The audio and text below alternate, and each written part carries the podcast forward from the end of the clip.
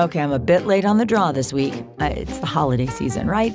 Navigating that, even for a Jewish girl, coaching clients, end of year, dog training stuff.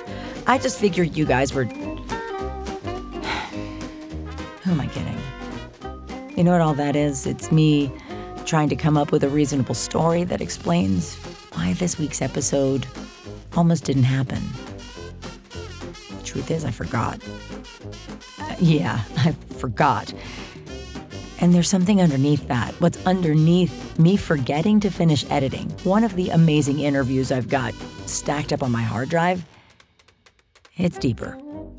So instead of sloughing off, figuring you'd be too busy to notice, I decided to fess up, clean up some backstory, and share about some things that have been going on in the last couple of weeks.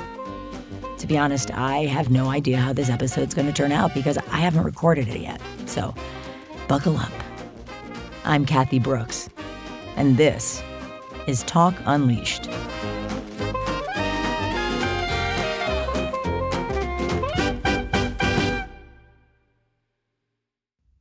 Messy. I don't like feeling messy. Unless you think this is going to be some sort of morose Eeyore tone rant today. Don't worry, it's not. It's not. But here's the thing I am leaning into being okay being messy. I've been talking about doing a weekly talk show as long as I can remember. Childhood dream to get to sit down with super interesting people doing amazing things and getting down underneath why they do it and how they got to it and what they think and how they feel and all of the things. And that I get to talk to them about their pets also is just like icing on the cake. And for years, I didn't do it. Lots of opportunity and lots of obstacles, all of them in my head. we are, as they say, our own worst enemies. So when I embarked on my real journey into my own leadership, about a quarter of the way into 2021, and started really exploring what was in the gap. If the ideas were there and the intention, or so I thought, was there, why was the result that I sought not actually getting there?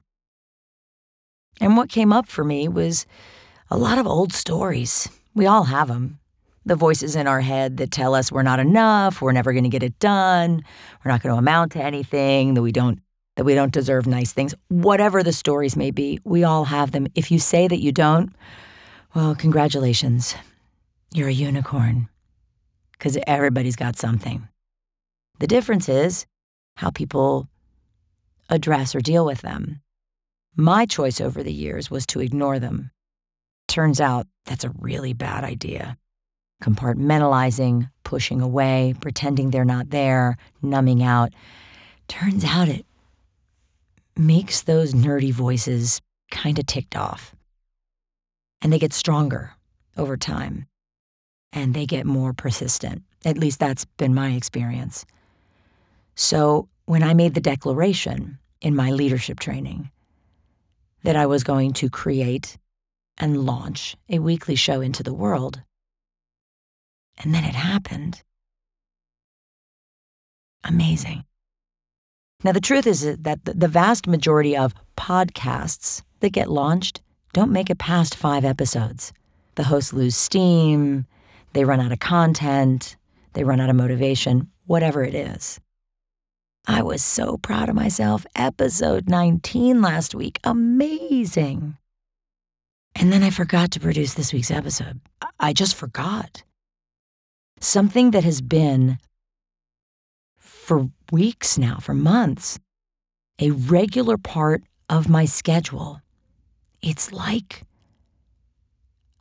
I had amnesia. So at two o'clock yesterday afternoon, when all of a sudden I realized, shit, I didn't produce the episode this week, I didn't edit the interview. I started to feel pretty shitty. And the voices decided to talk. There you go, Kathy. Figures. Drop the ball. You know what? Doesn't matter. nobody's really listening anyway. It's what happened next, though, that was really interesting for me. Because there might have been a time in the past, not too terribly distant past, where I'd just start feeling badly about myself. Yeah, you know, you missed it. Maybe you'll get an episode out this week. Oh, you know what? Skip this week. It's a holiday week. Nobody's going to notice. But that's not the commitment that I made. The commitment that I made was that this is a weekly show. And that means that an episode drops every Wednesday and that if there isn't a fresh episode that that's planned for but not a couple of months in. That's after i've been around a year or two and i've got a deep archive. Or maybe an in the vault episode that i hadn't used. That's when that gets done. And so what do i get to do? I get to step up with no fault no guilt no blame no shame no beating myself up and coming clean. You know, truth is, you guys may not have even noticed. Frankly, there may not be anybody listening. Actually, I know there's at least some folks listening. The point is that I made a commitment, and a commitment is something that I am committed to seeing through.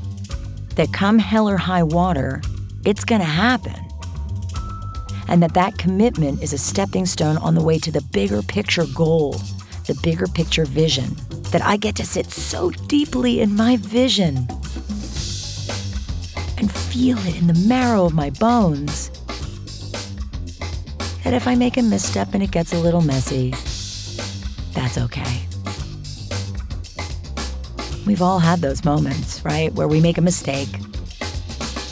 We misstep, we say the wrong thing, we don't deliver something we're supposed to, and then the self beat up starts. Sometimes it's delivered by someone else. Most of the time, we're harder on ourselves than anybody else would ever be. And that beat up perpetuates the past. Instead, I get to shift. That's it. Clear it up, make a better plan, get clarity, be intimate with my schedule, time block my day better, be responsible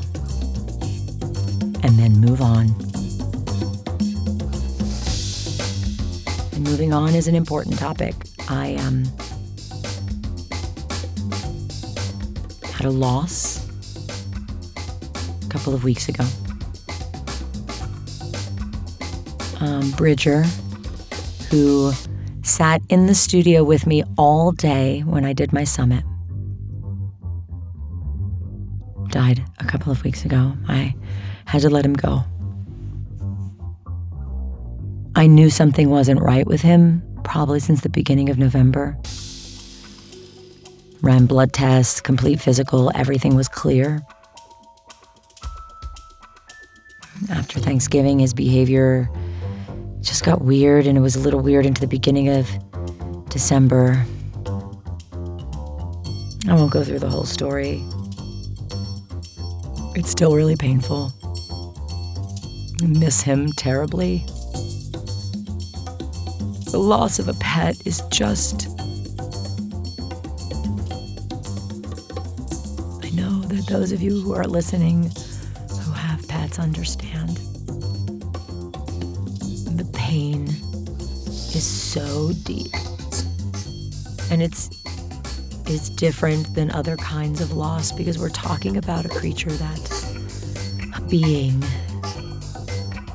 that exists unconditionally for us.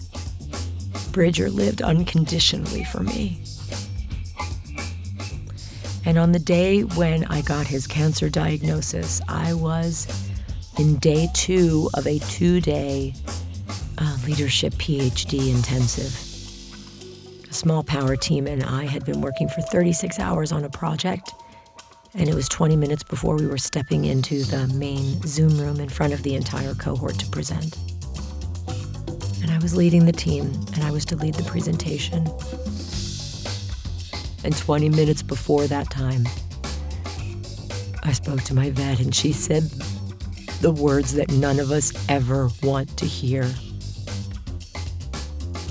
I'm so sorry.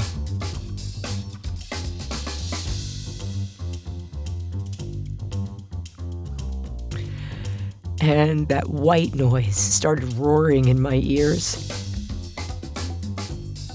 And I just tried to focus and to hear what she was telling me about the lesions on his spleen, about the state of his adrenal glands, about his internal lymph nodes.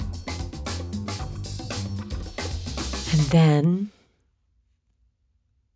I got to take a deep breath and step on camera with my team and present our project.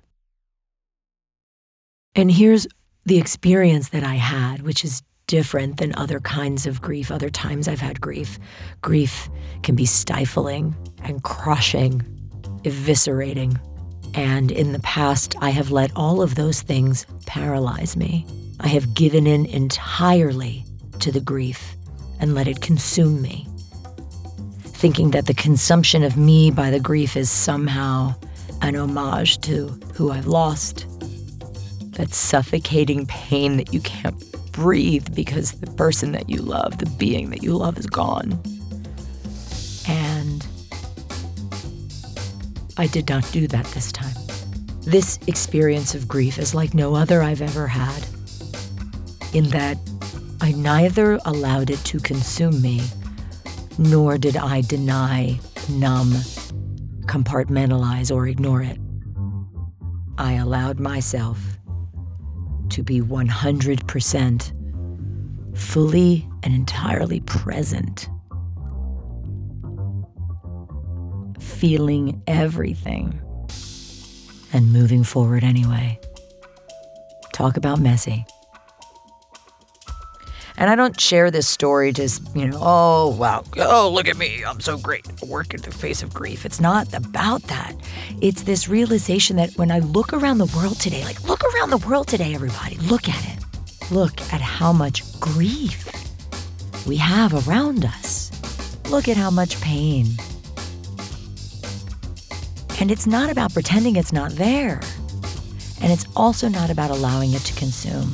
That we get to be present and see how can we move forward and experience joy and love in the face of it. I'm not talking about being Pollyanna and skipping on the sunbeams while other people are crying. I'm not talking about that either. It's like I've realized that we try to compartmentalize and make it this or that. I'm happy or I'm sad. And it's not an either or, it's not that black and white, it's an and, it's a both and. Holding these things together in the same place. And when we can get that, when we can do that, think about how awesome the world can be. It's looking at it from a different perspective. And I'll leave you with this. On Christmas Day, I had the great pleasure to go over to a friend's house for Christmas dunch. That's dinner at lunchtime.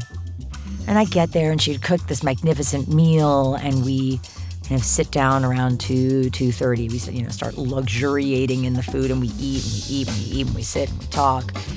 Food got a little cold so we heat it up we keep eating and then after dinner um, she said oh i've got a fire pit out back. Why don't we sit in the fire? I'll go get the fire started. Said, great i'll do the dishes. So i'm doing the dishes getting the kitchen cleaned up and she's getting the fire set up.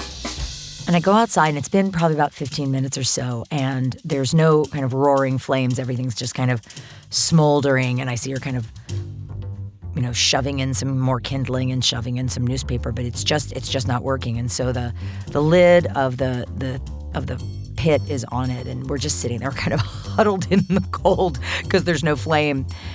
And uh, I realized that it was about perspective.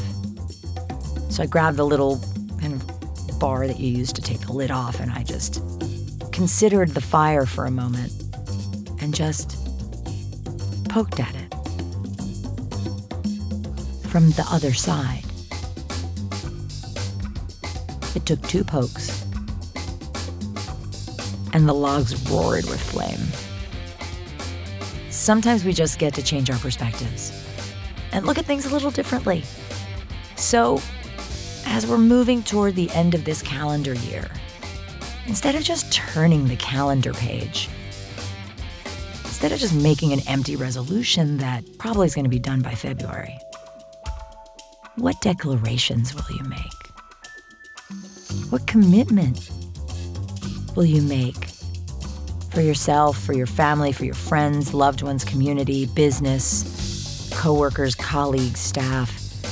What commitment will you make for 2022? And then, most importantly, who's the person that you get to be to make all that happen?